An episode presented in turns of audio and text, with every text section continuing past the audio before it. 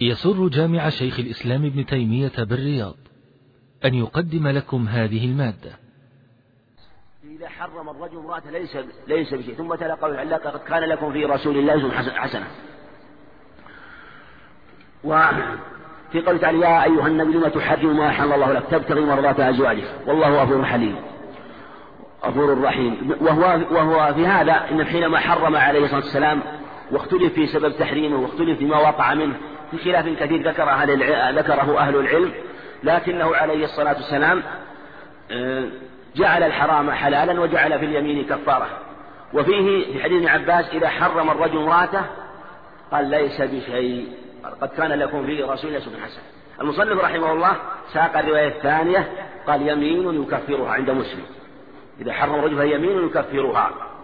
وهذا منه رحمه الله لأجل أن يبين تلك الرواية في قوله أن ليس بشيء. وهذه المسألة وهي التحريم فيه خلاف كثير على مذاهب كثيرة ساقها علام القيم رحمه الله. نحو من خمسة عشر مذهب في التحريم منهم من قال إنها ثلاث ومنهم من قال طلقة باينة ومنهم من قال ليس بشيء. حتى قال مسروق من ما أبالي حرمت امرأتي أو قصعة من هريد. يعني أنه ليس بشيء. و ولكن أظهر في هذه المسألة من هذه الأقوال أن التحريم أن التحريم إذا أرسله فإنه يكون ظهارا. إذا قال لزوجتي أنت حرام أو علي حرام أو محرمة أو حرمتك خاطب به زوجته. أو قال علي الحرام ولم يخاطبها به وله زوجة. إذا قال علي الحرام وله زوجة وأطلق أو نوى. إذا نوى زوجته أو أطلق.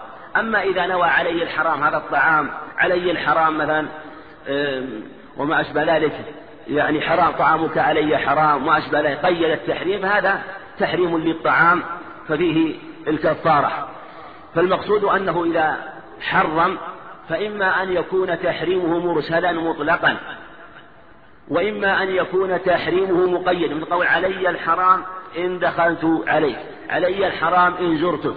أو أنت علي حرام إن خرجت من البيت أو خرجت دخلت بيت فلان أو أنت حرام إن فعلت كذا. جعله مقيدا بمنعها يعني يريد بذلك منعها. فعلى هذا إذا أطلق التحريم وأرسله فهو يمين لأنه في معنى الظهار. أما إذا قيده فإنه يمين. حتى لو قال أنت علي كظهر أمي إن فعلت كذا أو قال زوجتي علي كظهر أمي إن فعلت كذا أو إن فعلت كذا. فإذا آه، قيد التحريم أو الظهار بالمنع على منع نفسه من شيء أو حث نفسه على فعل شيء فإنه يمين كفرها ورواية ابن عباس في قول ليس بشيء المراد به يعني ليس طلاقا. ويفسرها الرواية الثانية أنه قال يمين يكفرها. فيجمع بين قوله بين الروايات بهذا. ولهذا المصنف رحمه الله ذكر الرواية الثانية قال إنه يمين يكفرها ليبين أنه حينما نفى ليس بشيء من أنه ليس شيء تحرم عليه زوجته تحريما مطلقا أو تحرم معنى تحرم بمعنى أنها مطلقة. المراد أنها يمين ولهذا قال النبي عليه السلام قد حلف. لما حرم قد حلف فجعل ولهذا قال قال الله سبحانه قد فرض الله لكم تحلة أيمانكم. قد فرض الله لكم تحلة أيمان فجعل تحريمه يمينا. فهذا هو الأقرب في هذه المسألة. نعم حديث عائشة في قصة ابنة الجون. وابنة الجون تقدمت ذكرها في حديث عائشة تقدم وجاءت من حديث عائشة ومن حديث أبي عباس سالم بن سعد الساعدي ومن حديث أبي أسيد الساعدي وجميعا رواها البخاري. وفي أنه عليه الصلاة والسلام لما تزوجها ودخل عليها وهي أميمة بنت شراحيل فقالت بنت النعمان بن شراحيل فلما دخلت عليه قالت أدخلت قالت ودنا منها وأهوى قالت قال هبي نفستي لي. قالت وهل تهب الملكة, الملكة نفسها للسوقة؟ والمراد بالسوقة الرعاة. وجاء في ما يدل على أنها لم تعرف كما عند البخاري. وقيل قيل إنه رسول الله. فوضع يده عليها لأجل أن يطمئنها فقالت أعوذ بالله منك. قال قد عدت بمعاد الحقي بأهلك. اللفظ الآخر من حديث أبي أسيد الساعد ألحقها بأهلها, بأهلها. وفي هذا من المصنف رحمه ورده ليبين أن الطلاق منه ما هو صريح منه ما هو كناية وأن قوله الحقي بأهلك أنه كناية طلاق فإذا قصد به الطلاق فإنه يكون طلاقا. وإذا قصد بها الحقي بأهلك يعني اذهبي إلى أهلك فكوني عنده فلا يكون طلاقا بحسب القرائن والدلائل. ولهذا فرق بعضهم بين ما إذا قال اذهبي أو اخرجي فيما إذا كان في حال نزاع أو في حال أو في غير حال نزاع. والصحيح أنه ينظر إلى نيته فإن نوى الطلاق فهو طلاق وإن لم ينوي طلاقا فليس بطلاق. ولهذا لم في قصة هلال بن أمية كما في الصحيحين أنه لما أمرهم عليه الصلاة والسلام أن يعتزلوا نساءهم قال لها الحقي بأهلك يعني كوني عندهم. ولم يرد طلاقها فلم يكن طلاقا لأنه كما تقدم بحسب النية وأن من الطلاق ما هو صريح ومنه ما هو كناية وأن هذا من ألفاظ الكناية. فإذا نوى به الطلاق فإنه يكون طلاقا كما تقدم. وعن جابر رضي الله نعم عن جابر. وعن جابر رضي الله عنه قال قال رسول الله صلى الله عليه وسلم لا طلاق إلا بعد نكاح ولا عتق إلا بعد ملك. رواه أبو يعلى وصححه الحاكم وهو معلول. وأخرج ابن ماجه عن المسور بن مخرمة مثله. واسم على أقول قف على حديث جابر. سقط عن هذا؟ نعم الله.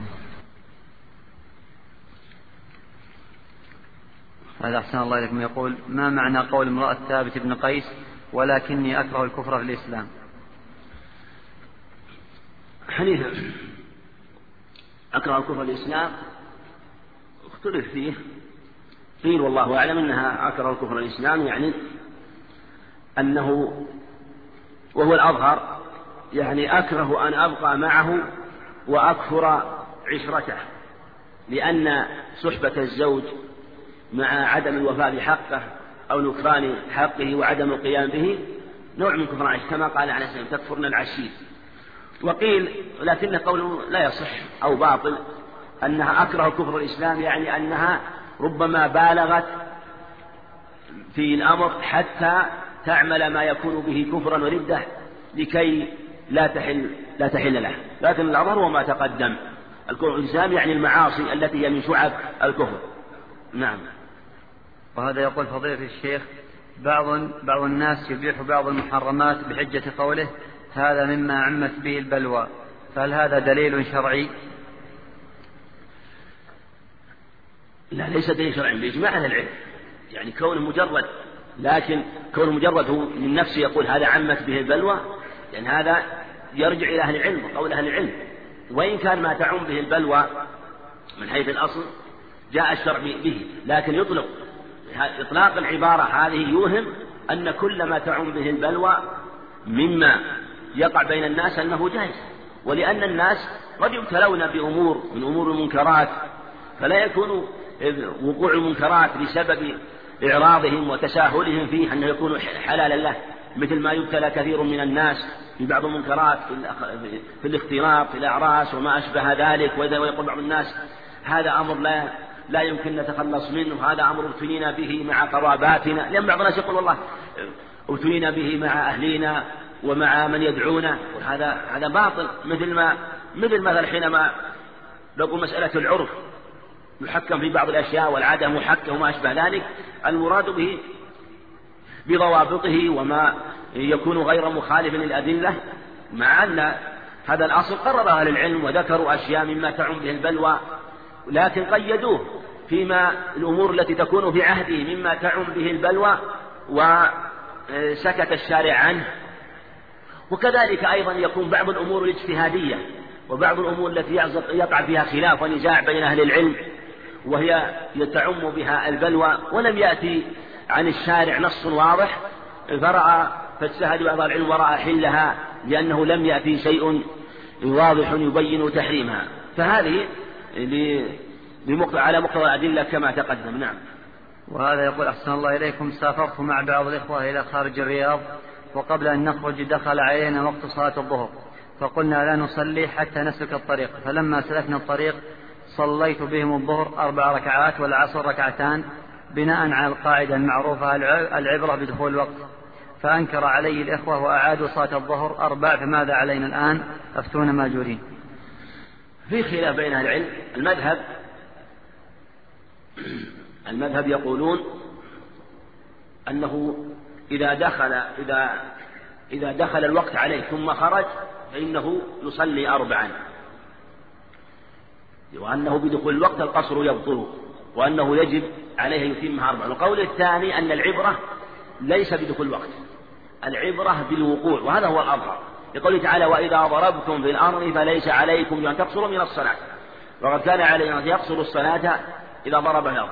فهذا هو الأظهر وأنه إذا خرج من البلد ما دام خرج في الوقت خرج في الوقت ثم أدركته الصلاة فإنه في هذه الحال يصليها أربعا لأن العبرة بالإيقاع لعموم الأدلة لكن لو أن الإنسان صلاها ووقع يصلى أربعا فهذا لا بأس به. وهم لا إذا كانوا صلوا خالفه فالأولى أن يعملوا كما عمل ما دام أنه اجتهد في المسألة أو أنه آه، قلد قولا أو أفتي به أو ظهر له هذا القول فصلى أربعة فالسنة هل لا يختلف عليه ولا يشرع إعادة الصلاة في مثل هذا؟ والرسول عليه السلام قال في حديث ابن عمر حينما أمرهم أن يصلوا العصر في بني قريظة فصلى بعضهم في الطريق وبعضهم أخر قال صوب لم ينكر على أحد من الفريقين عليه الصلاة والسلام وهذه القاعدة في مثل المسائل هذه حتى لا يحصل النزاع والخلاف لكن ولا يشرع عادة الصلاة إلا لسان شرعي.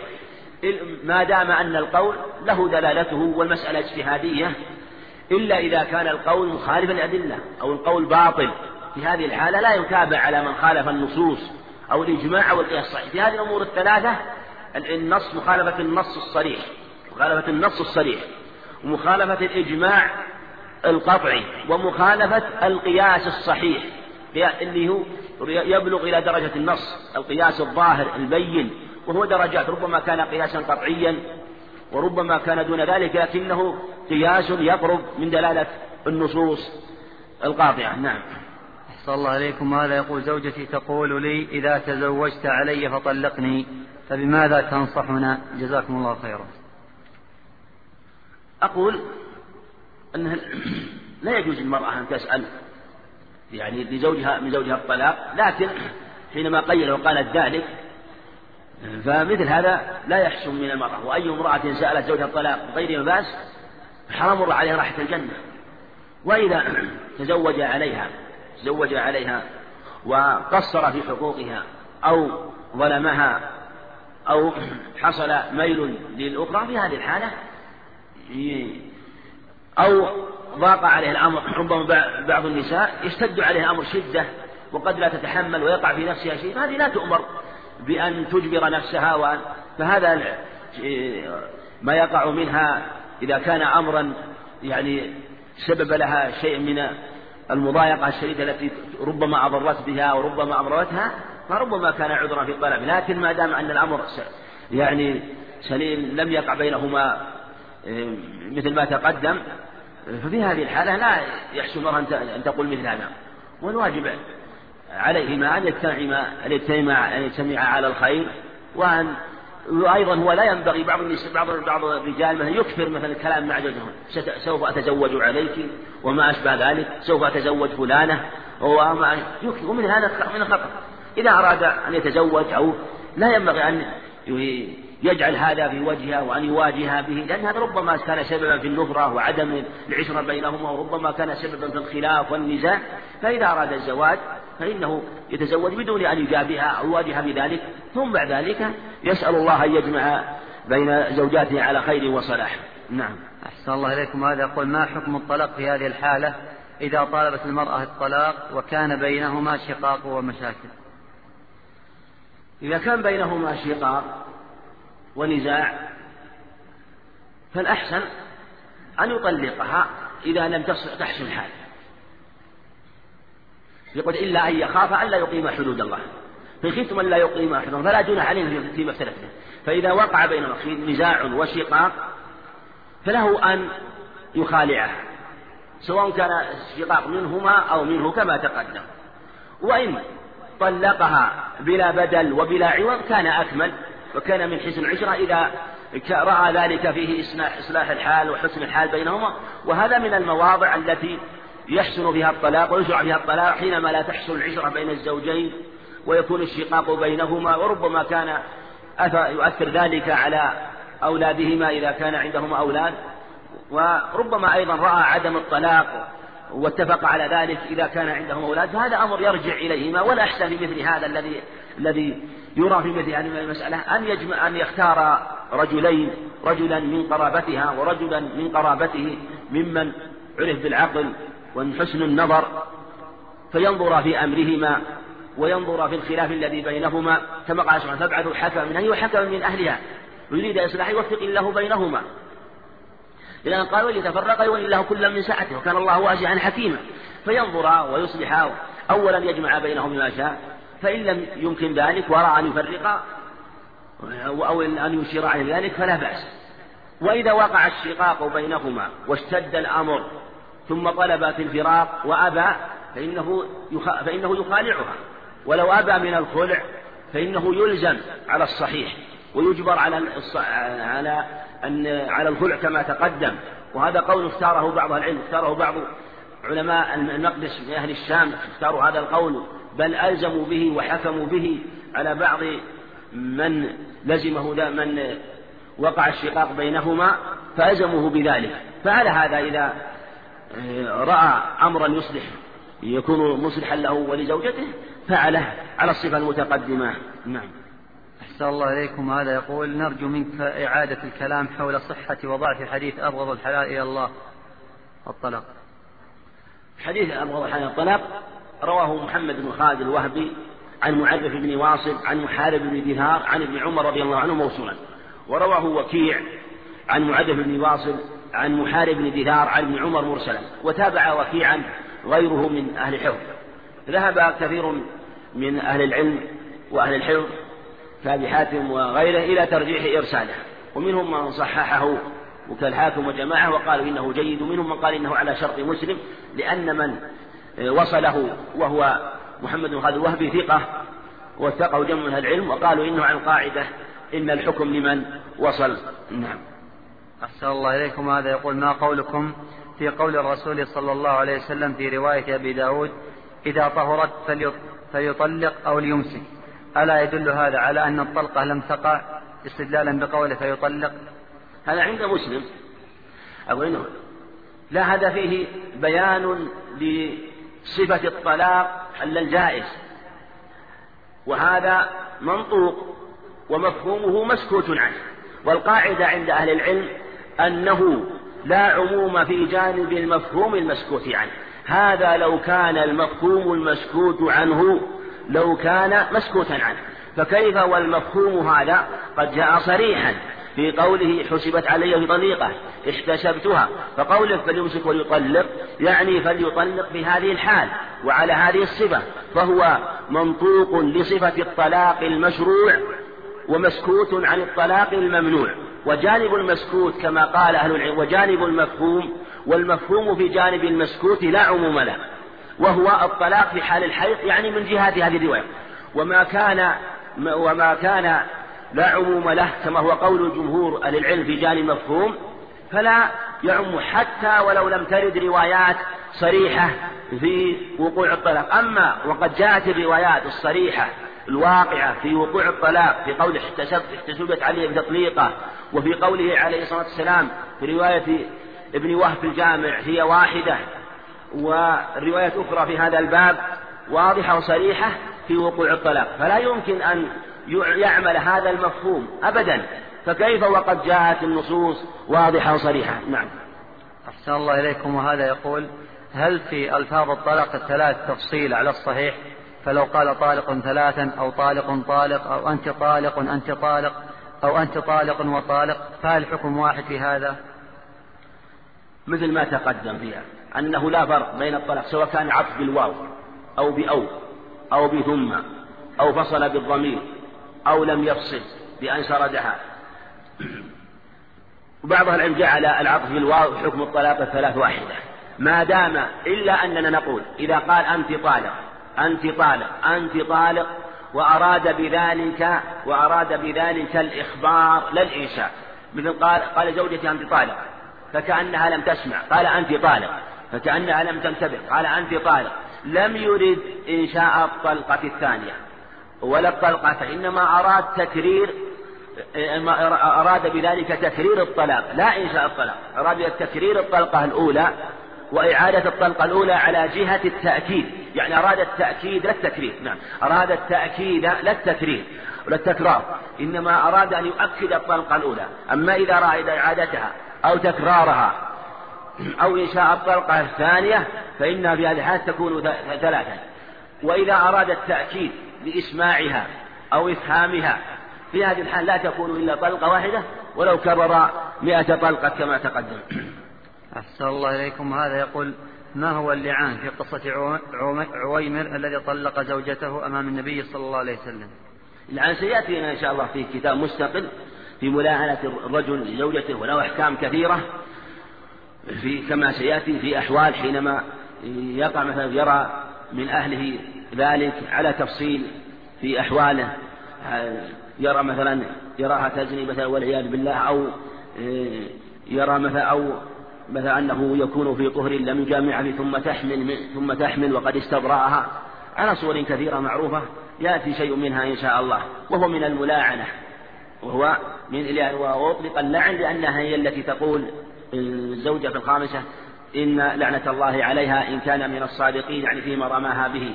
وهو يقول إن إن غضب الله عليه فذكر اللعان وذكر باسم اللعان لأنه في جانب المرأة ولأنه يكون لعانا ملاعنة منه لزوجته. نعم. أحسن الله إليكم. هذا يقول هل يجب على من عليه جنابة إذا اغتسل أن يتمضمض ويستنشق في ويستنشق في أقل الأحوال؟ نعم يجب عليه يستنشق. هو سبق سبق لنا ذكر الغسل وأن الصحيح أنه لا يجب عليه أن يتوضأ وهذا واضح ولا يجب عليه ينوي لكن يجب عليه يتمضمض ويستنشق. المضمض والاستنشاق واجب وإن قلنا إنه لا يجب لا تجب نية الوضوء أو لا يجب الوضوء لأن, المضمضة والاستنشاق في حكم الظاهر. الله سبحانه يقول إن كنتم جنوبا فطهروا والفم في حكم الظاهر حكم البدن. فمن اغتسل ولم ولم ولم يتمضمض فقد نقص غسله أو نقص غسله. ومن اغتسل ولم يستنشق كذلك لأن الأنف والفم في حكم الظاهر لا ليس في حكم الباطن. ولهذا لو أنه كان صائما فتمضمض لو كان صائما فتمضمض فإن صيام الصحيح لأن لأنه آه، في لم يبتلعه والمضمضة في حكم الضعف كذلك لو مثلا جعل الطعام في فمه لا يفطر كذلك أيضا لو جعل مثلا الخمرة في فمه وإن كان محرما لكن لا يحد حتى يبتلعها. وكذلك لو استنشق فإنه لا يفطر بذلك. ولا يقبل في الاستنشاق إلا أن تكون صائما. فالمضمضة والاستنشاق في حكم الظاهر فيجب المضمضة والاستنشاق مع الجنابة. وهذا هو أرجح الأقوال في هذه المسألة مع أن المضمضة والاستنشاق في أربعة أقوال معروفة لأهل العلم لكن الصواب هو وجوبها مطلقا في, المض... في, في الوضوء والغسل. نعم. أحسن الله عليكم. وهذا يقول ما حكم طلاق من طلق من طلق في طهر قد جامع فيه؟ مثل ما تقدم الأظهر أنه طلاق بدعي. طلاق بدعي لأنه على نهى عن الطلاق في حال في هذه الحال. وهو الطهر الذي وقع فيه الجماع. والمراد يعني الذي وقع في الجماع ولم يتبين الحمل. هذا هو الأمر. يعني المراد يعني في الطهر الذي وقع فيه الجماع ولم يتبين الحمل أما إذا تبين الحمل فلا. فإذا قال طلقها طاهرا وحاملا فتبين الروايات بعضها بعضا. تبين هذه الرواية هذه الرواية. فهو طلاق بدعي. وهذا هو الصحيح. و وهو مثل ما سبق طلاق بدعي وهو واقع على قول الجمهور. وإذا كان طلاق الحائض واقع كما تقدم فالطلاق في هذه الصورة أيضا من باب أولى أن يكون واقعا. أحسن الله عليكم هذا يقول ما حكم من طلق زوجته قاصدا تخويفها, تخويفها وكان في حالة غضب ثم أرجعها في نفس الليلة ولم يشهد على ذلك أحدا. إذا نوى الطلاق قصد بذلك الطلاق ونوى مثل قال أنت طالق ينوي بذلك الطلاق هذا يقع الطلاق. لكن إذا خوفها قال أنت طالق ونوى في قلبه من وثاق. أو أنت طالق من هذا القيد. أو ما أشبه ذلك من النيات التي يريد بها ذلك حتى يخيفه فهذا هل يدين فيما بينه وبين الله أو يؤخذ بظاهر على قولين لأهل العلم؟ قيل إنه يؤخذ بظاهر لفظه أما فيما أما إذا لم يرفع الأمر ولم يكن عند الحاكم فإن الأمر يكون كما فيما بينه وبين الله لا يقع الطلاق. لكن إذا رفع عند الحاكم أو هي نازعته وقالت له وطلقني وقال أنا وقال أنا ما أردت أنها طالق. بمعنى أني طلقتها وأردت إليك الطلاق. الواقع لا أردت إليك طالق الميثاق وهذه نيتي. فهذا محتمل وقد يقال يفرق بين ما إذا كان في حال نزاع فيقع بين ما إذا لم يكن في حال نزاع. وبالجملة الرجوع إلى النية. أما إذا أوقعه بها فإنه يقع. ما دام سواء نوى تخويفها بذلك فإنه يقع. حتى ولو كتب بذلك لو إنسان كتب طلاق امرأته وقع على الصحيح لو كتب ولو لم يتلفظ به إذا كتب طلاقها على شيء يثبت في ورقة في كتاب يثبت. أما لو كتبه في الهواء أو كتبه بالماء على شيء لا يثبت فلا يقع. أو نوى بطلاقها إيه، تخويفها يعني كتب الطلاق بيده ولم يتلفظ به تخويفا لها. ففي هذه الصورة ما يقع لأنه لم يتلفظ به ولم ينوه والطلاق لا يقع إلا باللفظ باللفظ لا يقع إلا باللفظ إذا قصد ونواه كما تقدم. أما لو وقع من على هذه الصفة فإنه لا يقع إلا إذا نواه فهو واقع عند جماهير أهل العلم مثل ما لو كتب شيئا أقر به فإنه يلزم به. نعم. أحسن الله إليكم. وهذا يقول مما يحتج به الذين يقولون إن طلاق الثلاث يقع هو استدلالهم بقوله صلى الله عليه وسلم سبحان الله وبحمده عدد خلقها الحديث. فيقولون هنا أجمل ولم يفصل ومع ذلك الذكر واقع فما توجيهكم حفظكم الله. أقول هو ما يرد هذا. أقول ما لأن هذا بين فيه العدد. أقول بين سبحان الله عدد خلقه ورضاء نفسه فهذا بين فيه العدد. ولهذا اختلف العلم لو قال أنت آه، طالق عدد كذا أنت طالق عدد كذا ففي خلاف بين العلم أو طالق الطلاق أو طالق كل الطلاق أو أنت الطلاق. فعندهم هذا عند جماهير العلم إذا صرح بالمصدر فإنه يقع الطلاق ويكون ثلاثا عندهم لأن المصدر يقع على القليل والكثير. ومثل ما تقدم هذا لا يرد على النصوص الصريحة الواضحة في وقوع في أن الطلاق كما تقدم طلاق الثلاث واحدة كما هو صريح حديث ابن عباس وكذلك الرواية الثانية التي هي صريحة أنه قال قد علمت راجعها وفي لفظ قال إنها واحدة ألفاظ صريحة وواضحة فإنه لا يكون إلا طلقة واحدة. نعم. أحسن الله عليكم هذا وهذا يقول كيف يكون الطلاق مرة واحدة؟ البتة. البتة هذه مسألة أخرى مسألة البتة. يعني هذا رواية سبق معنا وتقدم أن البتة أن البتة أنها رواية ضعيفة وأن الصواب أنه طلقها ثلاثة. هذا هو الصحيح. أن أن الثلاث أن الرواية أنه جعلها واحدة طلقتها ثلاثة قال راجعها. هي واحدة صريحة. أما البتة فهذا الرواية أيضا هذه الرواية ضعيفة. ثم أيضا من جواب آخر أيضا يقال إن البتة عند أهل المدينة يريدون بها طلاق الثلاث فهذا اللفظ لو أنه ثبت فالمراد به أنه طلقها ثلاثة لأنهم يطلقون البتة على طلاق الثلاث والبتة هذه فيها خلاف بين أهل العلم خلاف كثير. قال جمع من إنها قال إن من قال أنت طالق البتة فإنها تطلق ثلاثة وقيل تطلق واحدة. رجعية وقيل طلقة واحدة بائنة بمعنى أنه لا رجعة له عليها إلا بعد عقد جديد ونكاح جديد برغبتها واختيارها. وقيل إنها من كنايات الطلاق والإمام أحمد رحمه الله هاب أن يفتي في هذا وقال ما معناه إنه كره أن يفتي في مثل هذه الألفاظ. وقال جم من العلم إنه مثل ما تقدم إذا حملت على ما جاء في بعض الروايات فإنها محتملة فتكون من باب الكنايات والقاعدة في باب الكنايات أنه يرجع إلى النية. فإذا نوى الطلاق كان طلاقا والبتة من البت وهو القطع.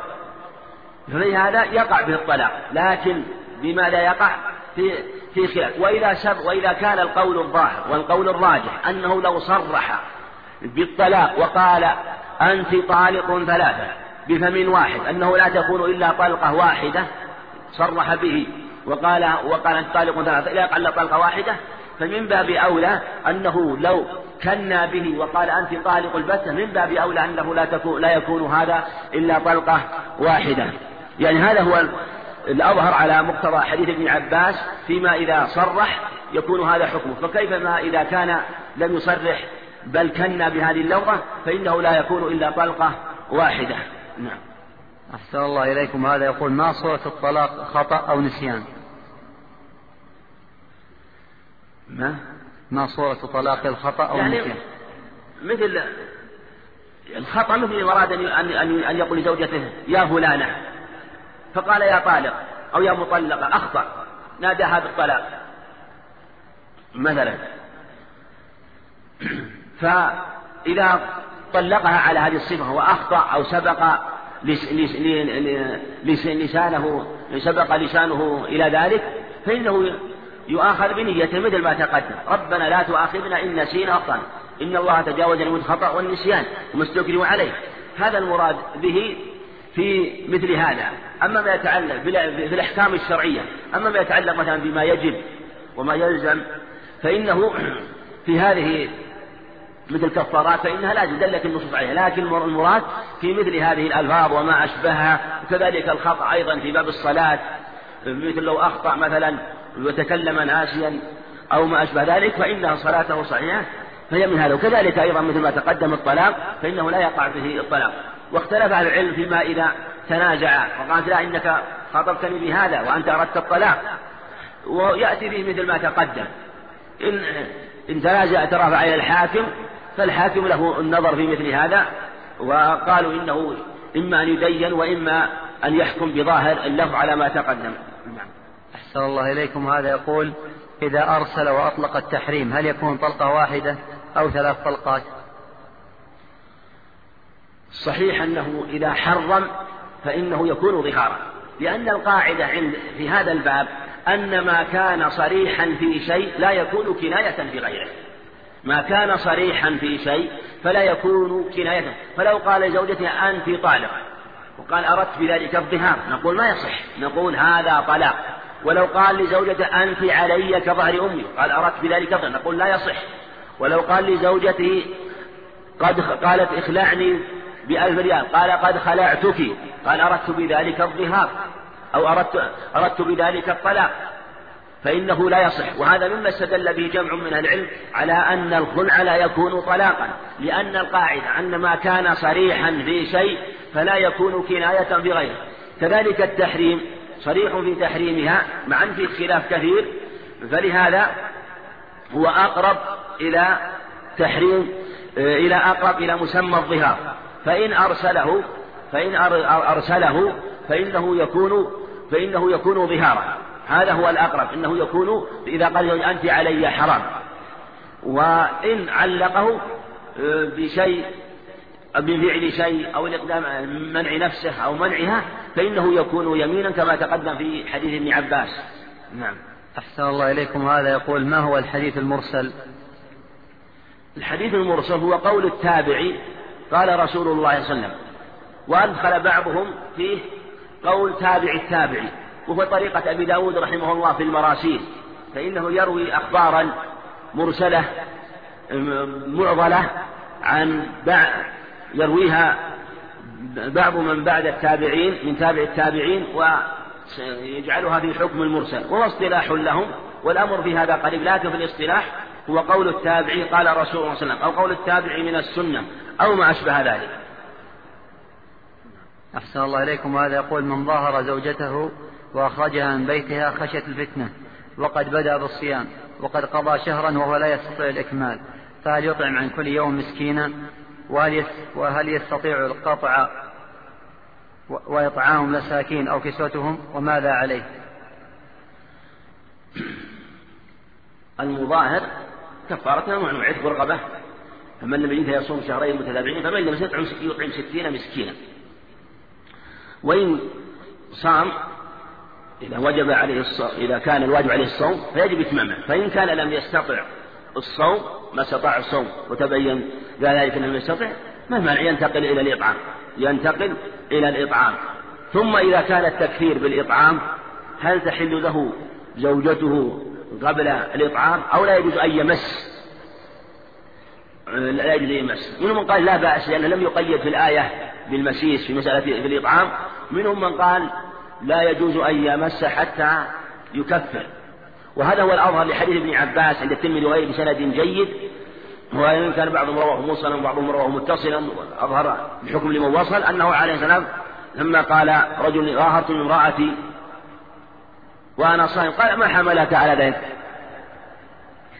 أو أو قال له قال له إني قال له إنه دخل علي شهر رمضان وظاهرت منها حتى ينسلخ علي الشهر وإني رأيت منها في ضوء الفجر ما دعاني إلى جماعها فقال لا تقربها.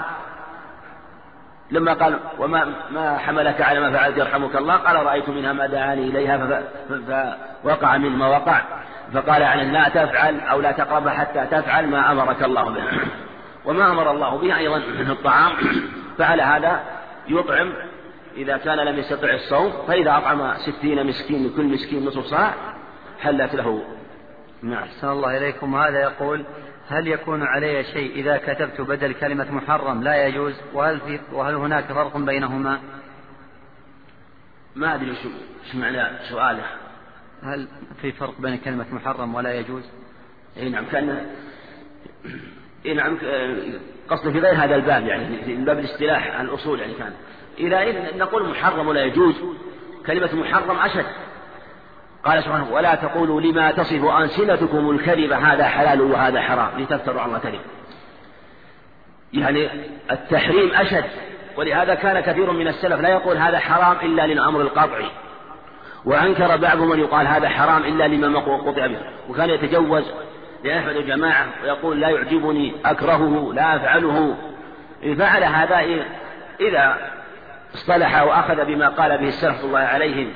أخذ بما أخذ به السلف رحمة الله عليهم وقال وقال إن هذا مثلا محرم إن هذا لا يجوز في الأمر الذي الذي لا يجوز. وقال إن هذا حرام في الأمور الظاهرة من الربا والزنا وما أشبه ذلك فلا بأس. وإن أطلق كما كهو اصطلاح أهل العلم يقول هذا محرم وهذا لا يجوز يطلقون هذا مكان هذا هذا اصطلاح شائع لأهل العلم ولا حرج فيه ولله الحمد. أحسن الله إليكم هذا. يقول إذا أراد المطلق تخويف زوجته فهل يقع الطلاق؟ وما حكمه؟ سبق هذا الإشارة إليه. سبق الإشارة إليه وأنه ما دام أنه طلق يريد بذلك الطلاق فإنه يقع. وإن كان لا يريد بذلك الطلاق مثل كتب الطلاق تخويفا لها وما نواه فلا يقع. أو قال أنت طالق ويريد بذلك أنت طالق ويريد ذلك الطالق من وثاق فلا يقع. المقصود أنه ينبغي أن ينظر في دلالات الألفاظ كما في نيته في مثل هذا على ما تقدم. وهذا أحسن الله إليكم. يقول ما حكم الطلاق برغبة الوالد؟ طلاق برغبة الوالد هذا فيه تفصيل.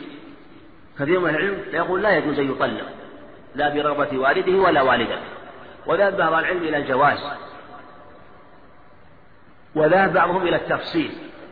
إن كان والده إنسانا عاقلا متزنا من أهل الدين وحثه على الطلاق لأمر يتعلق بصلاحه ولأن هذه المرأة ربما تفسد عليه دينه أو يقع منها شر أو ما أشبه رأى مصلحة وكان إنسانا مبرزا في الخير والصلاح فطلق فلا بأس بذلك.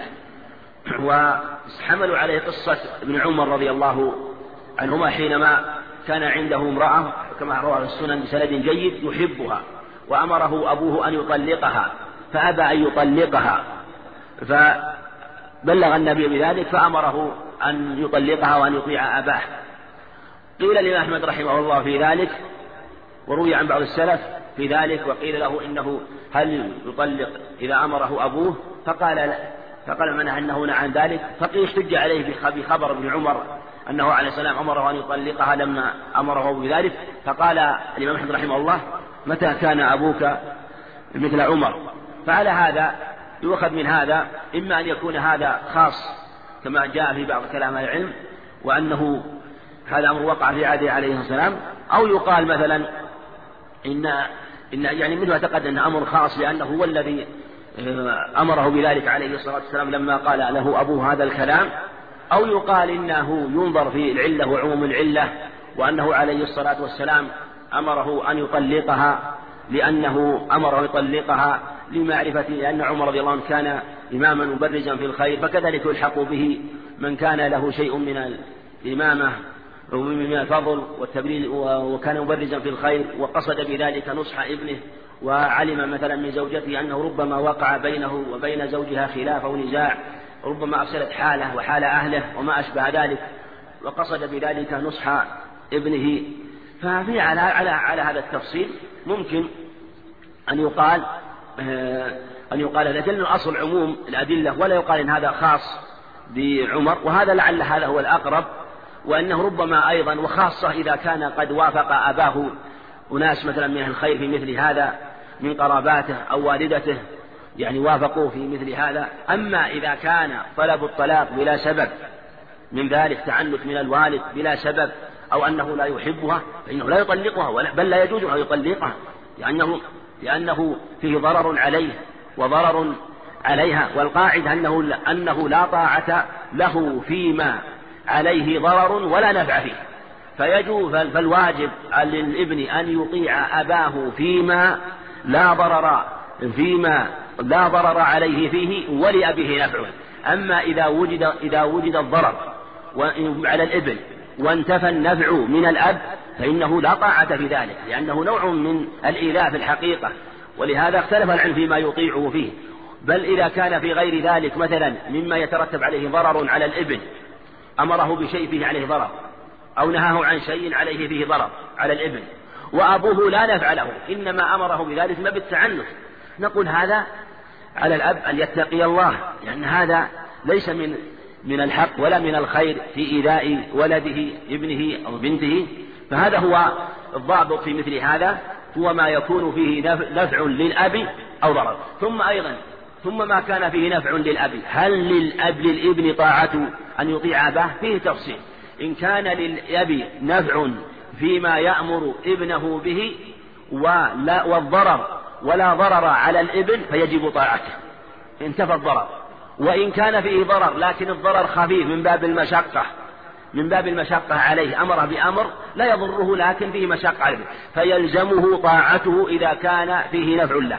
وإن كان إذا أمره بذلك فيه نفع لكن يترتب ضرر شديد في هذه الحالة لا يطاع لأن الضرر يزال كما ثبت في الخبر عنه عليه الصلاة والسلام.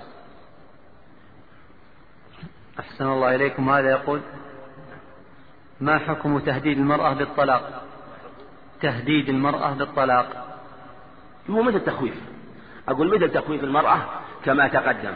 يعني تهديد المرأة إذا هدد وطلقها بالفعل وقع الطلاق أو خوف وطلق بالفعل وقع الطلاق. وإن هدد مثلا ولم يوقع أو هدد بالقول أو هدد مثلا آه، بشيء مما لا يوقع الطلاق تلفظ نية فلا يقع الطلاق به. أحسن الله إليكم. هذا يقول هل لا بد من وطئ الزوجة في الرجعة؟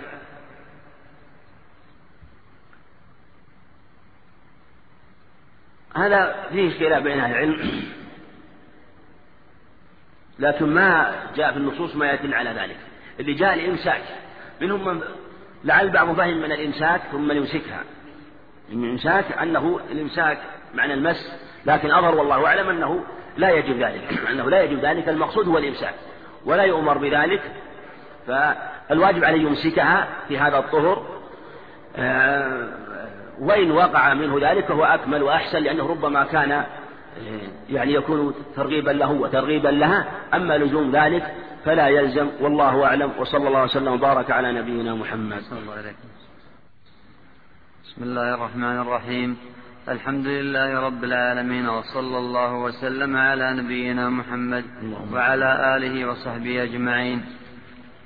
قال المؤلف رحمه الله تعالى وعن جابر رضي الله عنه قال قال رسول الله صلى الله عليه وسلم لا طلاق إلا بعد نكاح ولا عتق إلا بعد ملك. رواه أبو يعلى وصححه الحاكم وهو معلول. وأخرج ابن ماجه عن المسور بن مخرمة مثله وإسناده حسن لكنه معلول أيضا. وعن عمرو بن شعيب عن أبيه عن جده رضي الله عنه قال قال رسول الله صلى الله عليه وسلم لا نذر لابن آدم فيما لا يملك ولا عتق له فيما لا يملك ولا طلاق له فيما لا يملك. أخرجه أبو داود والترمذي وصححه. ونقل عن البخاري أنه أصح ما ورد فيه. الحمد لله رب العالمين والصلاة والسلام على نبينا محمد وعلى آله وأصحابه وأتباعه بإحسان إلى يوم الدين. أما بعد فيقول الإمام الحافظ بن حجر رحمه الله تعالى وعن جابر هو بن عبد الله بن عمرو بن حرام رضي الله عنه صحابي وأبوه صحابي رضي الله عن الجميع هذا الخبر عزاه المصنف رحمه الله بيعلى وصحه الحاكم قال وهو معلول لأنه روي مرسلا. وروى الطبراني في الصغير والأوسط وإسناده لا بأس به في معجم الطبراني. وله شاهد من حديث المسور بن مخرم الصحابي صغير من رواية جابر. وأعل أيضا وهو من رواية هشام بن سعد رواية علي بن حسين واقد. وحسين علي بن حسين هذا لا بأس به من حيث الجملة هو حسن الرواية. وهشام بن سعد لا بأس به. حسن الرواية. وأصح ما ورد في الباب هو حديث عبد الله بن عمرو اللي ذكر مصنف حديث عمرو وشعيب عن أبيه عن جده. جده عبد الله بن عمرو بن العاص رضي الله عنهما. في هذا المعنى هو أصح الأخبار الواردة في هذا الباب. ولهذا قال البخاري إنه أصح ما ورد فيه. وذكر بقوله ونقل عن البخاري أنه أصح ما ورد فيه. أخذ بهذا الخبر جمهور أهل العلم. وهو أنه لا طلاق إلا بعد نكاح وأن من طلق قبل أن ينكح فلا يقع. واختلف أهل العلم في هذا على أقوال قيل إنه لا يقع مطلقا وهو قول الجمهور كما تقدم. فلو أنه قال إن تزوجت فلانة فهي طالق أو إن تزوجت بنت فلان فهي طالق أو أخت فلان فهي طالق. مثل لو قيل تزوج فلانة فقال إن تزوجتها فهي طالق. أو قيل له تزوج من بني فلان ما خص يعني واحدة بعينها. قال فقال إن تزوجت من بني فلان أو من العائلة الفلانية فهي فهي طالق. فهذا لا يقع مطلقا كما هو قول الجمهور. سواء خص أم عم سواء خص امرأة بعينها أو خص جماعة بعينهم أو قبيلة بأعيانهم أو بلدا بعينه.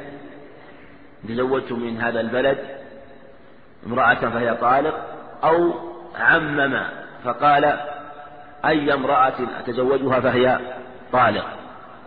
فإنه لا يقع مطلقا. والقول الثاني أنه مقابل لهذا أنه يقع الطلاق عليه وأنه بمجرد العقد تطلق منه. وذلك أنه حينما عقد فإن طلاقه معلق بنكاحه بمجرد النكاح تطلق. وقيل وهو قول مالك رحمه الله يفرق بين التخصيص والتعميم فإن عمم وقال هي امرأة يتزوجها فهي طالق فإنه لا يقع طلاقه. وإن خص امرأة بعينها أو جماعة أو عائلة معينة أو دارا معينة فإنه يقع. وقالوا إنه إذا عمم يكون في حكم النذر المنهي عنه وفي حكم الوقوع في ما نهى الله عنه من جهة أنه نذر أن أنه يشبه النذر. وذلك أنه مشروع ومطلوب من الزواج فإذا عمم فيكون سد على نفسه الباب ومنع. فقالوا إنه لا يمضي ولا يصح تعليقه هذا بخلاف ما إذا خصص فإن له سعة في سائر النساء عن غير ما خص سواء كان واحدة بعينها أو جماعة بأعيانها. والأظهر هو قول الجمهور كما تقدم في هذه الأخبار. لا طلاق قبل نكاح. على اختلاف ألفاظها. من حديث جابر ومن حديث المسور ومن حديث عبد الله بن عمرو. وجاء من عدة عن عدة عن أيضا جمع من الصحابة عن عمرو بن حزم وجماعة من الصحابة وجاء أيضا موقوف عن كثير من الصحابة هذا المعنى وأنه لا طلاق قبل نكاح. وهذا هو الصواب أيضا. وذلك أنه حينما يطلق فيطلق في أجنبية. والطلاق في أجنبية لا يمضي ولا يصح فإذا طلق امرأة وهو لم يتزوجها لا يصح طلاقه. فهو كلام لغو لا عبرة به. أيضا هو في الحقيقة الطلاق حل عقدة النكاح. ثم أي نكاح وقع؟ لا نكاح. وأي عقدة تحل؟ لا عقدة لم يقع شيء. فلهذا لا يرد النكاح على أمر واقع لا يرد الطلاق على نكاح حتى يقع. هو وارد على على غير شيء فهو لا شيء ولا قيمة له وغير واقع. ولهذا قال ابن عباس لما نقل له عن ابن مسعود أنه يقول ذلك وأنه يوقع الطلاق قال ما قال ابن مسعود هذا؟ ثم قيل له ثم قال إن كان واقعا فهي زلة عالم. وإن الله قال يا أيها الذين آمنوا إذا نكحتم المؤمنات ثم طلقتموهن. من قبل أن تمسون فما لكم عليه عند تعتدون. ثم قال لم يقل الله إذا طلقتم النساء ثم نكحتموهن. قال إذا طلق إذا نكحتم المؤمنات. فجعل الطلاق بعد النكاح. فدل على أنه لا حكم لطلاق قبل عقد النكاح كما هو ظاهر الكتاب كما غاص على ذلك عبد الله بن عباس رضي الله عنهما كما هو ظاهر الأدلة وهذا هو الصواب كما تقدم. أيضا كذلك ولا عتق إلا بعد ملك. فلو أنه قال مملوك فلان أو عبد فلان عتيق أو أعتقته لا قيمة له لا عتق إلا بعد ملك. كيف يعتق مال غيره؟ كيف يعتق مملوك غيره؟ فلا قيمة له مثل ما تقدم. وذهب بعض العلم التفريق بين ما إذا علقه على الملك وبين ما إذا اعتقه هكذا بدون تعليق فقالوا إن قال إن ملكت عبد فلان أو رقيق فلان أو مملوك فلان فهو حر. فقالوا فإنه يعتق عليه. فإنه يعتق عليه وذلك أن للعتق سراية ونفوذا ليس لغيره ولهذا يسري في ملك الغير حينما يكون المملوك مشتركا بين اثنين فيعتقه أحدهما فإنه يسري في نصيب الثاني يسري في يستسعى أو يستسعى إذا كان معسرا. المقصود أنه قالوا إنه يسري ولنهوذه وهذا إليه ميل على الكلام إلى إليه مال العلامة القيم رحمه ومنهم من منع وقالوا كما أنه لا يم لا يصح عتقه حينما يرسل هذا القول ويقول مملوك فلان ما هو حر. كذلك إذا علقه أيضا لأنه لم يملك. والكلام فيما يتعلق بالطلاق قبل النكاح وهو ظاهر الحديث. ويشهد كما تقدم هذه حديث عمرو بن شعيب لا نذر من أن فيما لا يملك ولا عتق فيما لا يملك لا نذر من آدم فيما فيما فيما لا يملك أيضا. ولا عتق ولا طلاق ولا ولا عتق فيما لا يملك ولا طلاق فيما لا يملك كما تقدم. كذلك أيضا لا نذر وهو واضح أيضا. وهذا وارد وأطلق في الحديث أنه قال لا ندرك ومنهم من فر كما تقدم واستدل بقول ومنهم من عاهد الله لئن آتانا من فضله لنصدقن وقالوا إن هذا يجري مجرى النذر. وقالوا إنه عاهد الله. والعهد كالنذر. لئن آتانا من فضله لنصدقن والإنسان إذا أطلق الصدقة على هذه الصفة وأجراها هذا على هذا الطريق فإنه يكون حكم حكم النذر فيلزمه. وقالوا إنه علقه بعد الملك. وهذا محتمل والمسألة تحتاج إلى مزيد بحث ومراجعة. وابن القيم رحمه الله استدل بهذه الآية أيضا واستدل من جهة المعنى أيضا أنه نافذ وأنه ساري وأن وأن العتق محبوب إلى الله وحث عليه. بخلاف الطلاق فهو مبغوض. أبغض الحلال إلى الله الطلاق. فرق بين هذا وهذا ولا مانع من استنباط معاني من النص تعود عليه بالبيان والتخصيص كهذا. كذلك أيضا ولا عتق فيما يملك ولا طلاق فيما لا يملك. وهذا الحديث كما تقدم هو من أصح الأخبار الواردة في هذا الباب. نعم. وعن عائشة رضي الله عنها عن النبي صلى الله عليه وسلم قال رفع القلم عن ثلاثة عن النائم حتى يستيقظ وعن الصغير حتى يكبر. وعن المجنون حتى يعقل وعن الصغير. وعن الصغير حتى يكبر. عن حتى يكبر. الله وعن الصغير حتى يكبر. وعن المجنون حتى يعقل أو يفيق. رواه أحمد والأربعة إلا الترمذي وصححه الحاكم. وعندك ما عندك وأخرجه ابن حبان؟ الله ما عندك. إيه موجود عندكم؟ نعم موجود وأخرجه ابن حبان. نعم هذا حديث حديث عائشة رضي الله عنها حديث صحيح بشواهده من حديث علي بن أبي طالب ومن حديث عبد الله بن عمرو بن العاص رضي الله عنهما. وشواهده كثيرة. وجاء ورواه البخاري معلقا رواه البخاري معلقا أيضا عن علي رضي الله عنه أنه لما أن عمر رضي الله عنه لما أتي بمجنونة فأراد مجنونة بني فلان فأراد أن يرجمها فقال له آه، فذكره بهذا الحديث ثم قال ثم جعل عمر رضي الله عنه يكبر ويقول الله أكبر الله أكبر حينما تبين هذا الأمر وكأنه تعجب كيف خفي عليه هذا حينما ذكره علي فأرسلها وتركها. وقوله حتى يكبر هذا هو حتى يكبر فتح الباب. والكبر يكبر فرح يفرح إذا أسن ودخل في السن أو طعن في السن. ما كبر يكبر من باب كرم يكرم هذا بمعنى العظمة والفخر. فمصدر الكبر كبر يكبر ومصدر الكبر كبر يكبر كبرا. هذا يقال كبر يك كبر يكبر كبرا. وكبر يكبر كبرا في الفخر والعظمة. وفي هذا الحديث حديث عائشة رضي الله عنه قال رفع القلم عن ثلاثة. رفع القلم عن ثلاثة. الرفع يقتضي أو يتطلب شيئا موضوعا فكأنه وضع ثم رفع. لكن المقصود أنه بصدد أن يوضع القلم عليه ولأنه صغير حري أن يكبر. ومجنون حري أن يفيق وكذلك النائم حتى يستيقظ يستيقظ.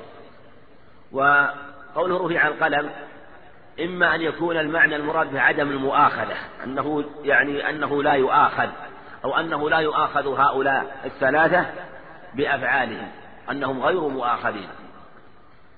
أو أن المراد به القلم القلم الذي كتب الله به مقادير الخلائق وأن المراد به هو فيما يكتب عليه لا ما يكتب له. ما يكتب عليه لأن ثبت في الأخبار الصحيحة أن القلم أن القلم يكتب للصغير حسناته كما ثبت في صحيح مسلم من حديث ابن عباس وحي جابر في المرأة التي جاءت بصبي وقالت لي هذا حج قال نعم ولك أجر فالقلم موضوع ومكتوب ويكتب ما تجري به حسناته وإن كان صغيرا. كذلك أيضا صحة إسلام الصغير وثبوت إسلامه وثبوت حسناته ثابتة له. فقلم الحسنات وما يكتب وما يجري به من الحسنات ثابت وماض له. إنما المراد إما في جانب السيئات أو المراد هو مطلق المؤاخذة وأنه لا يؤاخذ. رفع القلم عن ثلاثة. عن النائم حتى يستيقظ. عن النائم حتى يستيقظ.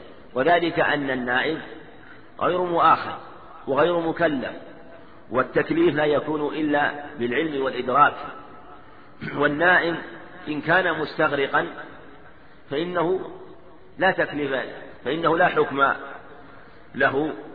وكذلك أيضا فيما يتعلق ولهذا يرد عليه أمور مثل انتقاض الطهارة وإن كان نائما لأنه من باب لأنه معلق إما بالحدث أو مظنة الحدث فالنائم حتى يستيقظ غير مكلف ولهذا لا يؤاخذ بأقواله ولا أفعاله ولا إقراراته قال عليه الصلاة والسلام من نام عن صلاة أو نسيها فليصلها إذا ذكرها لا كفارة لها إلا ذلك.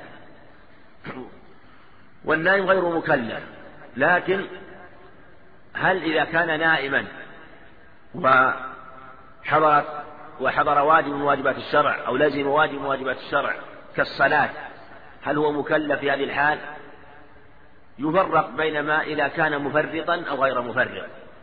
فإن كان فرط مثل إنسان نام عن الصلاة قصدا فإنه يكون مكلفا ويكون مؤاخذا. ولا يقال إنه غير مؤاخذ لأنه حينما قصد هذا الفعل فإنه وتسبب إليه فيدخل في جملة المكلفين ويمتد ذلك إلى حالة نومه لأنه تسبب إلى ذلك بخلاف ما إذا لم يفرق مثل إنسان احتاج إلى النوم قبل الوقت فنام. أو بعد الوقت مع غلبة ظنه أنه سوف يستيقظ فغلبه النوم حتى ذهب الوقت فلا شيء عليه. قال عليه الصلاة والسلام كما في حديث قال في صحيح مسلم ليس التفريط في النوم إنما التفريط في اليقظة أن يؤخر الصلاة حتى يحضر أو يخرج وقتها. وثبت في سنن أبي داود بإسناد جيد من حديث زوجة صفوان بن معطل سلمي ثم الذكواني أنها قالت أنها جاءت أو أو جاء جاءت تشتكي زوجها إلى النبي عليه الصلاة والسلام وقالت يا رسول الله إنه يضربني إذا صليت ويفطرني إذا صمت ولا يصلي حتى الفجر حتى تطلع الشمس. فقال عليه الصلاة والسلام ما حملك على هذا؟ قال يا رسول الله إنها تقرأ في الركعة سورتين وقد نهيتها عن ذلك. وهي تصوم وأنا رجل شاب أما أنه لا يستيقظ إلا بعد طلوع الفجر فإنا قوم قد عرف لنا ذلك. فقال إذا استيقظت فصل. معنى أنه يغلبه النوم بلا تفريط منه. فهذا محروم عما إذا غلبه النوم وفر ولم يفرط. في هذه الحال لا شيء عليه. أما إذا فرط أو قصد يعني فرط في الأسباب أو قصد التأخير مثل أن ينام بنية أن لا يستيقظ إلا بعد خروج الوقت أو بعد طلوع الشمس للفجر مثلا. فهذا قاصر إنما الأعمال بالنيات. هذا كالفاعل. فلهذا يكون مكلفا. وهذه الأحكام يؤخذ من تؤخذ من الأدلة الأخرى التي تبين الأحاديث ويبين بعضها بعضا. والصغير حتى يكبر. وذلك أن الصغير لا حكم له حتى يبلغ. فيكون كبره ببلوغه والبلوغ إما بنبات الشعر الخشن حول القبل وهذا قول جماهير أهل العلم أو بالاحتلام وهذا محل إجماع.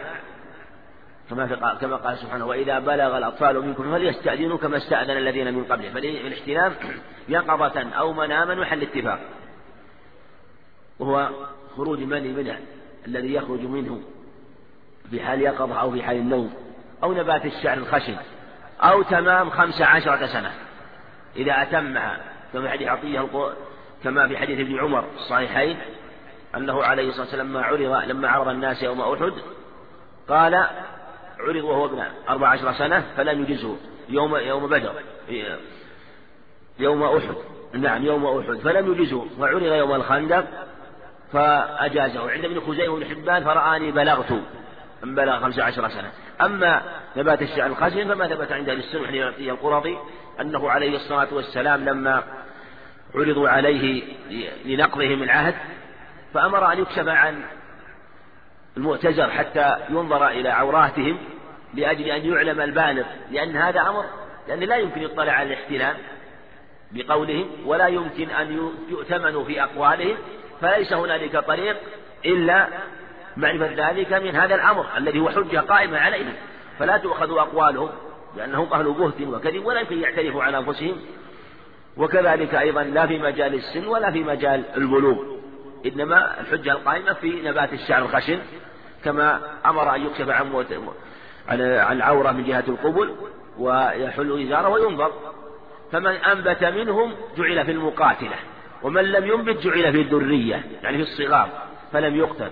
قال فرأوني لم أنبت فجعلوا في الذرية فكان خيرا له حتى أسلم وأدرك الإسلام رحمه الله ورضي عنه. وهذا لا بأس من الكشف العورة عند الحاجة في مثل, مثل هذا سواء كانت الحاجة عامة كما لأجل مصالح المسلمين في الجهاد كما في هذه القصة أو مصالح خاصة كعلاج ونحوه. فالصغير حتى يكبر لا حكم له من جهة قلم المؤاخذة ولا يؤاخذ بشيء إلا ما يتعلق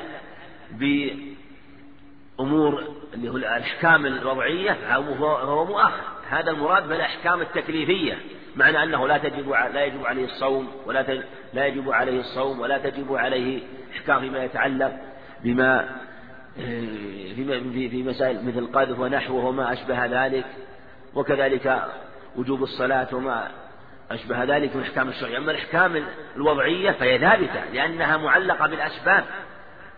مثل لو أتلف مال إنسان فإنه يضمنه بماله ولهذا يضمن المجنون في ماله لأنه من باب الأحكام الوضعية.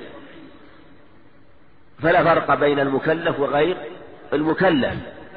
وكذلك الزكاة تجب عليه على الصحيح كما هو قول الجمهور. لأنه حق من حقوق الفقراء والنفقة تجب عليه لو كان له مال لو كان له مال كثير كان له مال كثير وله من تجب نفقته من والد أو والدة فإنه تجب النفقة ويقوم على عليه من يشرف على ماله وينفق على من تجب عليه نفقته وهكذا. كذلك على المجنون حتى يعقل مثل ما تقدم المجنون أبلغ من النائم فإذا كان المجنون النائم غير مكلف فالمجنون أيضا من باب أولى لأنه إذا أخذ ما وهب سقط ما وجب. وكذلك في حكمه المغمي عليه. و والنائم. وأبلغ وأبلغ شيء المجنون ثم يليه المغمي عليه ثم النائم. فالمغمي فالمجنون مسلوب العقل. والمغمي عليه محجوب العقل. والنائم مغل والمغمي عليه مغلوب. والنائم محجوب. فالنائم محجوب والمغمي مغلوب والمجنون مسلوب. يعني هذا سلب عقله وهذا حجب وهذا والمغمي عليه مغلوب غلب عليه. لكن الإغماء ليس كالجنون والإغماء نوع مرض. ولهذا يجوز على الأنبياء كما ثبت في الصحيحين حين عائشة أنه أغمي عليه عليه الصلاة والسلام. المقصود أنها أن هذه أن هؤلاء الثلاثة لا تكليف عليهم في مثل هذه الحال. نعم. باب الرجعة عن عمران بن حصين رضي الله عنه أنه سئل عن الرجل يطلق ثم يراجع ولا يشهد فقال أشهد على طلاقها وعلى رجعتها. رواه أبو داود هكذا موقوفا وسنده صحيح. وأخرجه البيهقي بلفظ أن عمران بن حصين رضي الله عنه سئل عمن راجع امرأته ولم يشهد فقال في غير سنة فليشهد الآن. وزاد الطبراني في رواية ويستغفر الله. وعن ابن عمر رضي الله عنهما أنه لما طلق امرأته قال النبي صلى الله عليه وسلم لعمر مره فليراجعها. متفق عليه. نعم حديث الرجعة هو أن يرجع الرجل إلى زوجته وهي معناها إعادة الزوجة إعادة غير بائن إلى ما كانت عليه. إعادة مطلقة غير بائن إلى ما كانت عليه. هذه الرجعة معنى أن يرجع هو إعادة غير مطلقة غير بائن إلى ما كانت عليه. والرجعة لها يعني من شروطها أن تكون بعد الدخول فلا تصح الرجعة قبل الدخول لأنها قبل الدخول لا عدة عليها فإذا تزوج عقد على امرأة ثم دخل بها ثم طلقها. في هذا تصح الرجعة بشروط. الأول مثل ما تقدم أن يكون بعد الدخول والدخول اختلف هل هو يعني تمام الدخول بالجماع أو يكفي أن يغلق الباب وأن يرخي الستر كما قضى بذلك الصحابة كما قال زرار بن أوفى. قضى الصحابة رضي الله عنهم أن من أغلق بابا أو أرخى سترا فقد وجب المهر ووجبت العدة. خلافا للشافعي والجماعة. وأيضا يكون في نكاح صحيح يكون النكاح نكاحا صحيحا. وأيضا أن تكون المطلقة هذه ألا تست... لم تستوفي ثلاث طلقات يكون آه، طلقها بعد الدخول وهذه الطلقة الأولى أو الثانية. يصح أن يراجع ما دام ما سبقها إلى طلقة. فإذا سبقها طلقتان وراجع فلا يصح. يصح الرجعة لأنها لا تحل له بعد حتى تنكح زوجا غيره. الشرط الرابع أن يكون على غير عوض. فلو طلقها على عوض سبق الخلاف في هذا وأنه هل هو طلاق أم هو خلع وإن كان الأظهر أنه خلع في هذه الحال لا رجعة له. فلو طلق امرأته على عوض أو فإنه لا رجعة له. بل تملك نفسها مباشرة وهذا هو الصحيح. وهل إذا شرط الرجعة عليها يصح؟ لو قال خالعتك بشرط أن أرجع. أو أنه لما خالعها بمال قال أرد عليك العوض وأرجع إليك. هل تصح الرجعة إليها أم لا تصح؟ ذهب بعض السلف من التابعين صحة الرجعة والجمهور على أنها لا تصح الرجعة لأنه ليس طلاقا ولأنها الآن لما بانت منه آه، ملكت نفسها فلهذا هذا فائدة الخلع فائدة الخلع أنها تملك نفسها. فالمقصود أنه في هذه الحال لا تصح مراجعتها. هذه هي الرجعية. والرجعة لا تصح إلا ولا تجوز إلا لمن أراد الإصلاح. كما قال سبحانه وبعولتهن أحق بردهن في ذلك إن أرادوا إصلاحا. من كان يريد الإصلاح في الرجوع إلى زوجته ويريد أن يعاشرها بالمعروف فهذا الرجعة مطلوبة منه. وإن كان يريد المضارة فلا يجوز. فلو أنه طلق ثم راجع لأجل المضارة بها حتى لا تخرج من العدة فإنها لا يصح. مع أن الصحيح أنه لو يعني يعني لو طلق ثم طلق قبل رجعة فإنها تبني على ما مضى عنده لكن لو طلق ثم راجع وهو لا يريد الإصلاح في صحة الرجعة نظر. في صحة رجعته نظر لأن الله شرع سبحانه وتعالى أن يكون ذلك عن إرادة الإصلاح. ومن كان لم يرد الإصلاح فرجعته هذه على غير ما أمر الله به. ومن فعل فعلا على غير ما أمر الله به فهو مردود. قال عليه الصلاة والسلام من عمل عملا ليس عليه أمرنا فهو رد. وهذا في باب النكاح أبلغ. قال عليه الصلاة والسلام إن أحق الشروط أن توفوا به ما استحللتم به الفروج كما عند البخاري عن عقبة بن عامر. فلهذا لا بد أن تكون عن نية الإصلاح كما تقدم. حديث عمران بن حصين هنا أنه عمران بن حصين الخزاعي رضي الله عنهما هو صحابي وأبوه الصحابي وأبوه عمران بن حصين بن نجيد الخزاعي. روي روى الترمذي وغيره من رواية الحسن عن عمران أنه جاء إلى النبي عليه الصلاة والسلام أبوه حصين فقال يا حصين كم تعبد؟ قبل أن يسلم. قال سبعة. ستة في الأرض واحد في السماء يعني هو الله. قال من تعد لرغبتك؟ ورهبتك قال الذي في السماء. قال أسلم أعلمك كلمتين. اللهم ألهمني رشدي وأعدني من شر نفسي. فأسلم رضي الله عنه. المقصود أن هذا الخبر عن عمران رضي الله أنه سئل عن رجل طلق ولم وراجع ولم يشهد. فأنكر عليه رضي الله عنه. وذكر صنف رحمه الرواية الثانية طلقت في غير سنة وراجعت في غير سنة. أشهد على طلاقها ورجعتها وفي رواية ولا تعد. وفي هذا أنه قال أشهد على طلاقها ورجعتها وعزاه إلى أبي داود. قال رواه أبو داود هكذا موقوفا وسنده صحيح. وسنده صحيح كما ذكر المصنف رحمه الله. والخبر كما هو مشهور ومعروف في سنن داود وقد راجعته في سنن داود أنه جاء مرفوعا إلى النبي عليه الصلاة والسلام حيث قال راجعت في غير سنة طلقت في غير سنة وراجعت في غير سنة. هكذا ذكره عند أبي داود.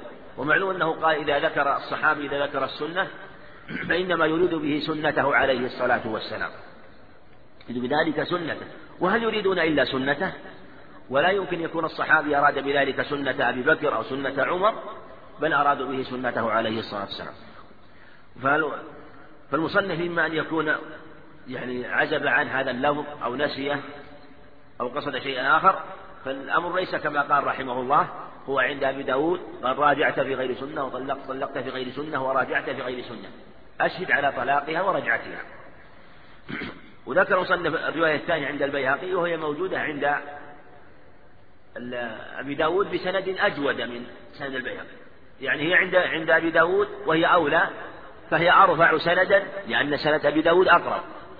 ثم هي أصح لأنها عند البيهقي من رواية محمد بن سيرين المدني الإمام المشهور العابر المشهور عن عمران بن حصين.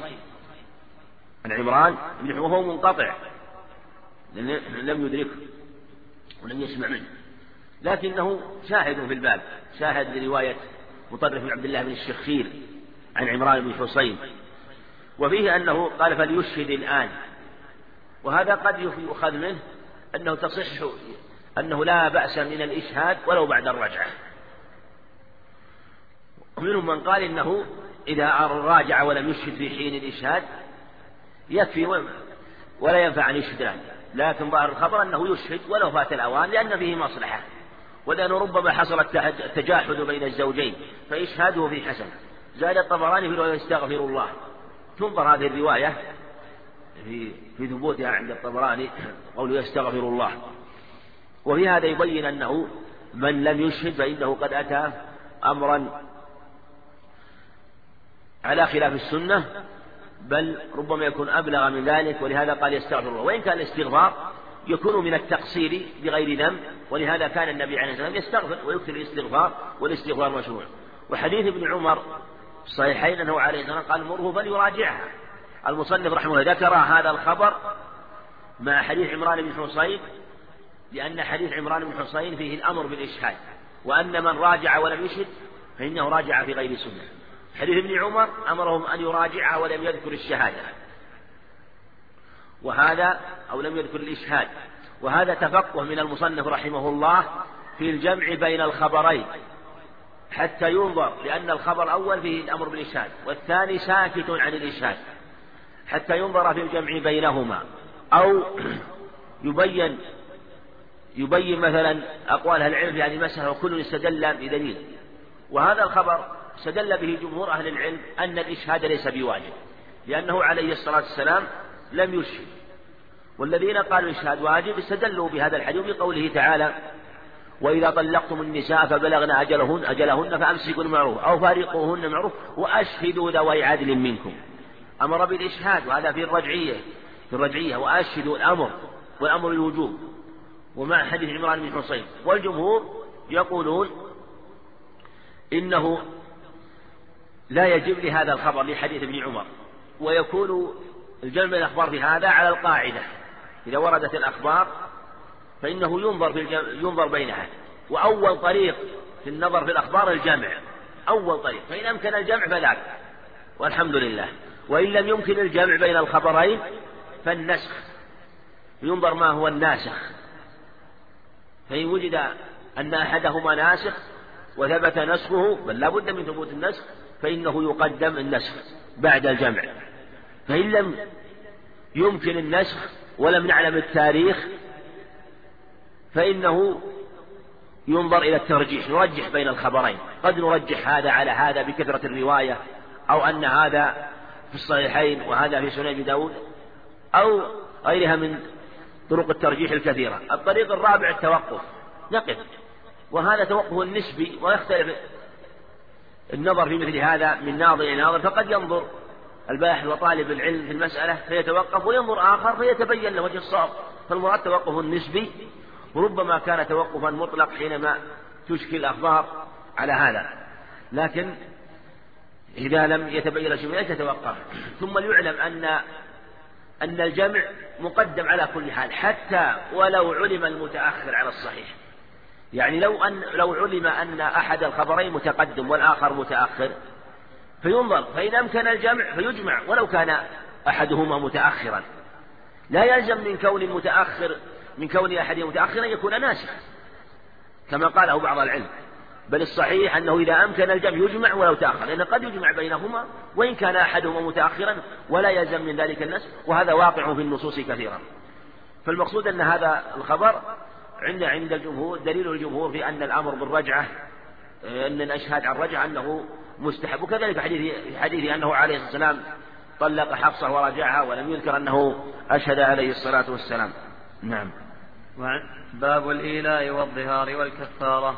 عن عائشة رضي الله عنها قالت آل رسول الله صلى الله عليه وسلم من نسائه وحرم فجعل الحرام حلالا وجعل لليمين كفارة رواه الترمذي ورواته ثقات.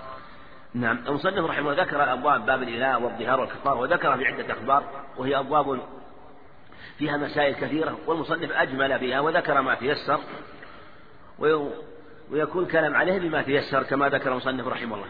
الإله معناها الامتناع. وهو الامتناع عن وطئ الزوجة أكثر من أربعة أشهر. هذا هو معناه في الشرع.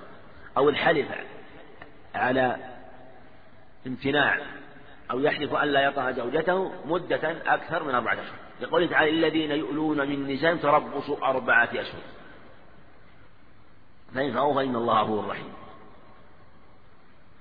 وإن عزموا الطلاق فإن الله سميع عليم. يعني إما أن يفيء وإما أن يطلق. والإيلاء كما تقدم هو الحلف. وهو عند جمع من أهل العلم لا يجوز لأنه نوع مضارة للزوجة. واختلف في إيلائه عليه الصلاة والسلام وهل وقع من امتناع والحلف عن الجماع أو لم يقع خاصة أنه كان منه بسبب ما وقع منهن رضي الله عنهن. على خلاف في أسبابه. وذكر المصنف رحمه الله حديث عائشة أنه عليه الصلاة والسلام آلى من النساء يحرم فجعل الحرام حلالا وجعل في اليمين كفارة. وروى الترمذي وسند اتقاته حديث جيد. لا بأس به من رواية داود بن أبي هند وهو, وهو جيد الرواية. وفيه أنه عليه الصلاة والسلام آل من نسائه. وهذا ثبت الخبر وهذا المعنى ثبت عن عدة من الصحابة من حديث ابن عباس ومن حديث أنس ومن حديث عمر رضي الله عنه أنه عليه والسلام آل من نسائه. حديث أنس أنه آل من نسائه آل ألا يدخل عليهن شهرا. فلما مضى تسع وعشرون قيل يا رسول الله إنه لم يمضي إلا تسع وعشرون. قال الشهر تسع, تسع وعشرون. يعني يكون تسع وعشرون. في ذلك الوقت كان الشهر تسعا وعشرين ليلة. كذلك في حديث أم سلمة أنه آل منهن ثم نزل لتسع وعشرين عليه الصلاة والسلام لأنه اعتزل في علية في غرفة مرتفعة واختلف هل كانت في المسجد أو كانت في بيت قريبا من أبياته عليه الصلاة والسلام. كذلك في حديث ابن عباس أنه آل من نساء. حديث جابر في صحيح مسلم أنه اعتزل نساء عليه الصلاة والسلام. وهذه أصلح رواية تدل على أنه اعتزلهن في الفراش وإن كانت ليست نصا في الاعتزال. واختلف بسبب إيلائه عليه الصلاة والسلام منهن. فقيل إنه لأجل طلبهن النفقة وقيل لأجل أن حفصة ومعها أفشت السر الذي الذي أسره إليها وأنه حرم الجارية أو حرم العسل وقيل لغير ذلك. وقال بعض العلم لعله لهذه الأمور كلها لأنه كأنه تحمل منهن حتى وقع منهن هذا وهذا وكثر منهن رضي الله عنهن فغضب عليهن وآل منهن واعتزل الفراش منهن شهرا كاملا عليه الصلاة والسلام. أما النفس الذي حرمه فقيل الذي حرمه هو العسل وقيل إنه الجارية مارية قبطية قيل هذا وقيل هذا. واختلف في هذا في الرواية.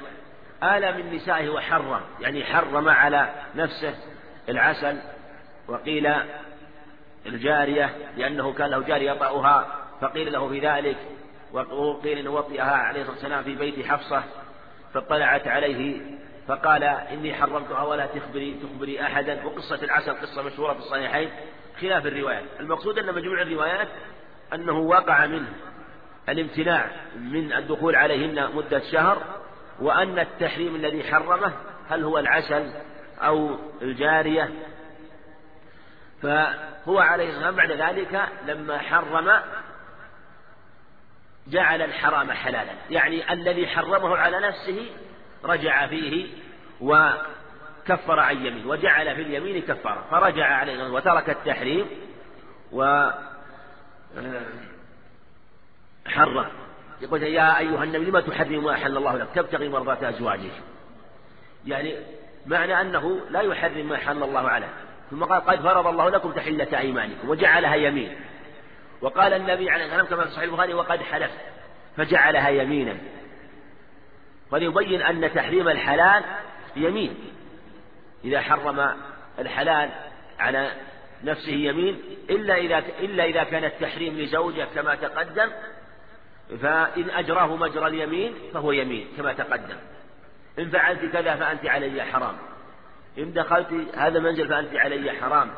إن زرتك فزوجتي علي حرام وهكذا وإن أرسله كما تقدم فإنه فيه كفارة الظهار. على هذا التفصيل. والرسول على والرسول عليه السلام آل بالنساء كما كما تقدم معنى أنه حلف. وهذا هو الإيلاء. والإيلاء له شروطه كما سيأتي في الأخبار. نعم. وعن ابن عمر رضي الله عنهما إذا مضت أربعة أشهر وقف المولي حتى يطلق ولا يقع عليه الطلاق حتى يطلق أخرجه البخاري.